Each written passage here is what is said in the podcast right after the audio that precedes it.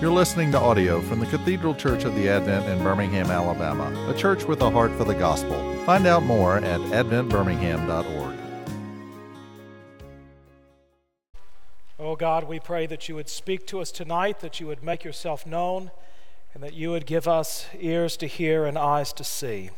In Jesus' name, amen.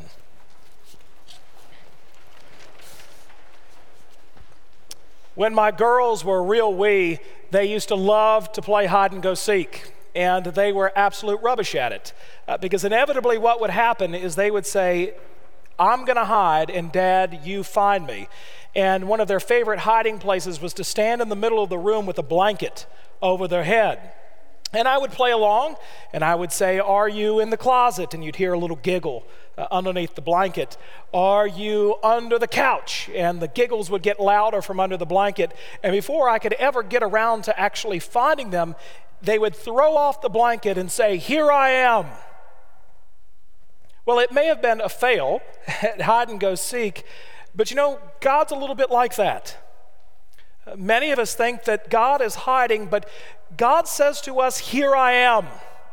God wants to be known. God wants to know you. He wants to be found by you. Tonight, the author of the letter to the Hebrews tells us that God has spoken to us in the past and speaks to us now. He not only speaks to us as a people, he speaks to you individually in the pew tonight. But you might ask, how has God spoken to me? When has God ever said anything to me? Why would God want to speak with me? And still others have said, You know, I've not heard from him in a while, and I've not received a message from him, but I long to hear from him.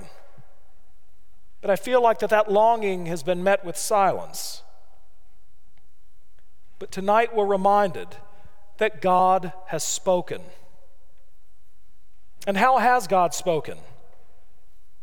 We're told that He has spoken to our fathers by the prophets, but in these last days, He has spoken to us by His Son. All of the Old Testament is pointing toward the Lord Jesus Christ. When Hebrews here talks about the prophets, they're not, he's not just talking about the prophets proper, like Isaiah or Jeremiah or Amos, but the entire witness of the Old Testament, which points to Jesus. Now, yes, in some way the Old Testament was speaking in signs and, and types and in shadows, but they were all pointing to Jesus. In Genesis 3, when Adam and Eve had fallen, the Lord God says that there's going to come a day when the offspring of Adam and Eve will bruise the head of the serpent. Jesus. The prophet Isaiah says in chapter 9 For unto us is born a child, unto us a son is given, and the government will be upon his shoulders. And his name shall be called Wonderful, Counselor, Almighty God, the Everlasting Father, the Prince of peace. And the people of the Old Testament longed for God to send them someone who would rescue them. And God answered that longing by coming amongst us in the Lord Jesus Christ and to be born in a manger to Mary.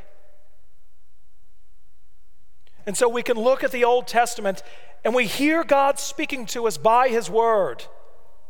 But now, Hebrews tells us that God speaks to us by his Son. It doesn't negate the testimony of the Old Testament. In fact, it fulfills it and amplifies it. All of a sudden, the shadows and the types and the signs are removed, and we can see Jesus clearly preached in the Old Testament. But God now speaks by his Son, Jesus. And how does he come? As a baby. Now, if I were God and I was to come to earth, I'd be bringing the whole army of angels fiery chariots, thunder, lightning, flaming swords, the whole nine yards. But God condescends to come as a baby. Why would He do that? It's because there's no more knowable life stage in our development uh, as humans as that of a baby. Now, I know that there are some of you that are intimidated by babies, but really there's no reason to be intimidated by a baby. They babble and they coo and they're wholly reliant upon their parents uh, for sustenance. And a baby is knowable, a baby is vulnerable. And so when that first Christmas occurs 2,000 years ago and God comes as a baby, it's in order that we might know him. Isn't that remarkable? The fact that Jesus was born, came into the world as a baby, it means he grew up, which means Jesus knows what it feels like to be in junior high school. Jesus knows what it feels like to be rejected. Jesus knows what it feels like to know loss. He was tempted, he was tempted in every way as we are, and yet did not sin. Because God came as a baby he knows every experience that you've ever been through and will go through in your life. God came as a baby in order to be known. Someone has said that in the Son, God has spoken all at once and once and for all. There's nothing to be said after Jesus. God speaks definitively in him. The author of Hebrews tells us that this Jesus that was born in the manger is the very one who has been appointed the heir of all things. He was the one that created the world. He is the radiance of the glory of God. He's the exact imprint of God's nature. He upholds the universe by the word of his power. That's the Jesus that we're presented with. God in the flesh. Veiled in flesh, the Godhead see, as Charles Wesley reminds us, and we'll sing later on.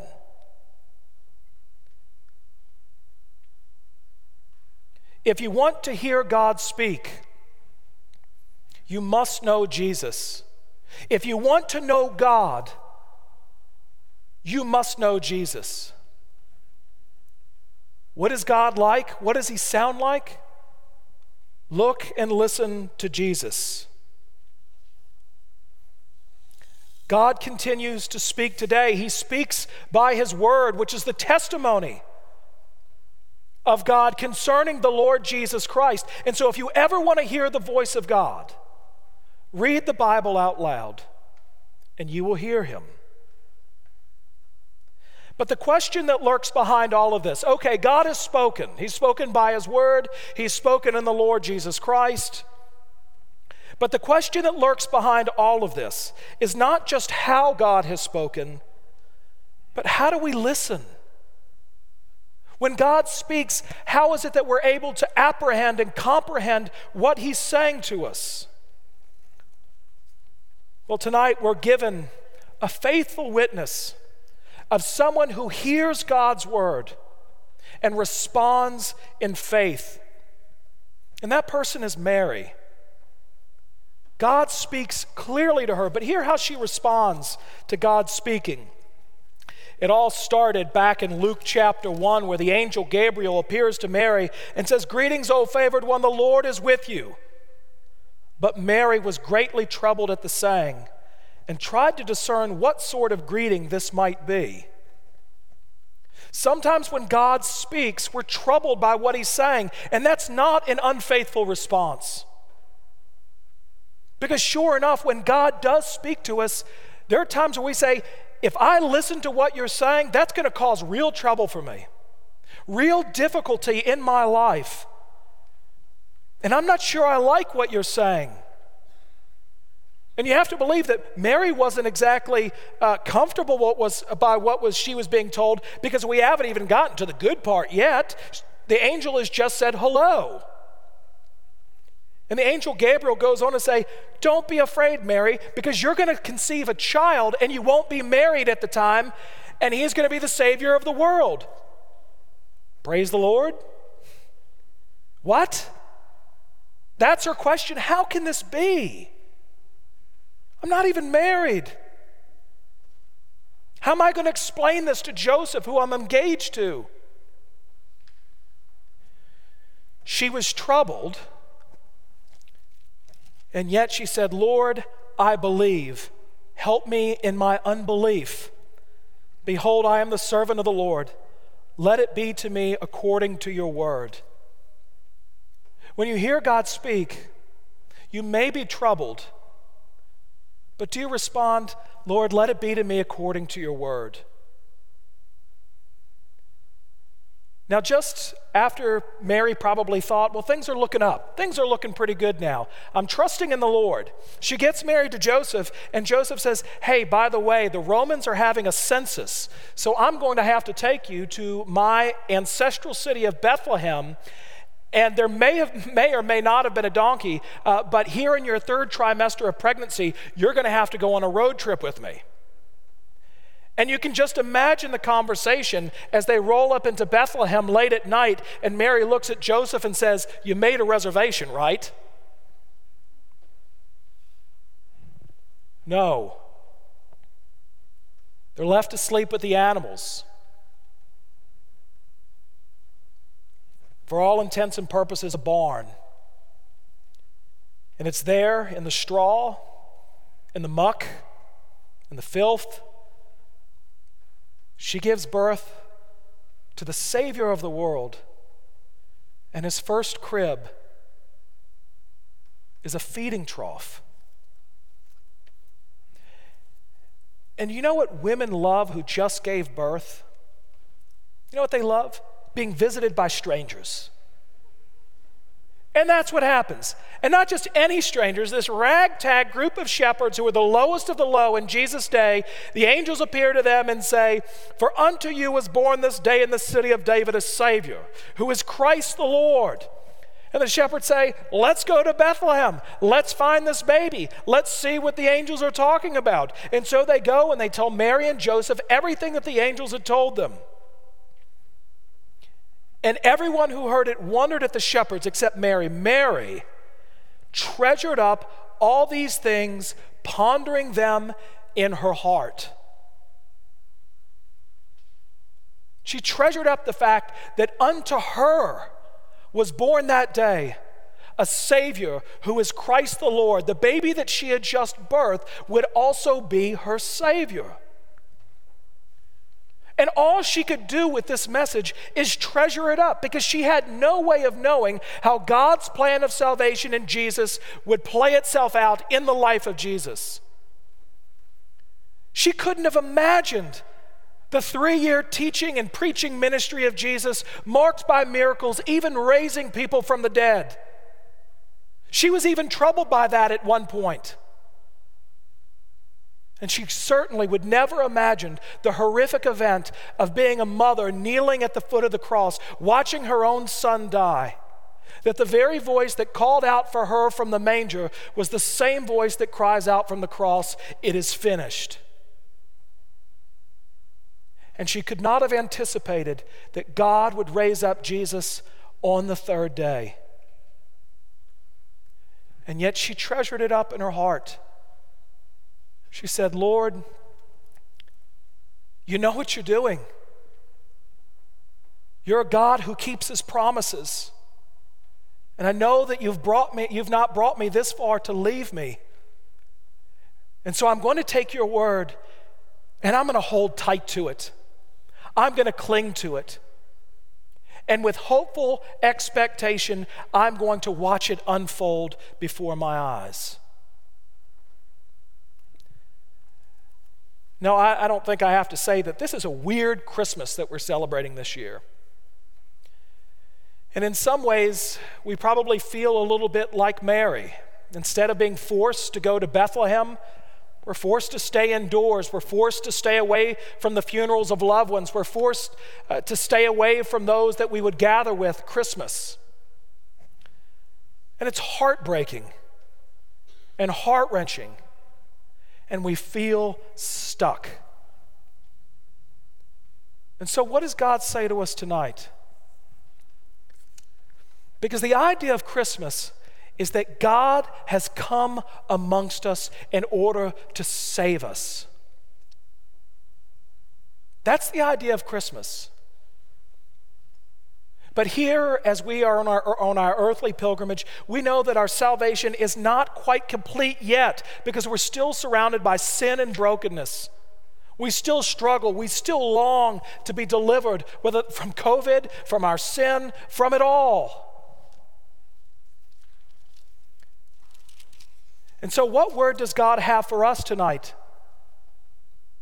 That we might treasure up in our hearts and ponder. Well, in Revelation 21, John is given a glimpse of heaven.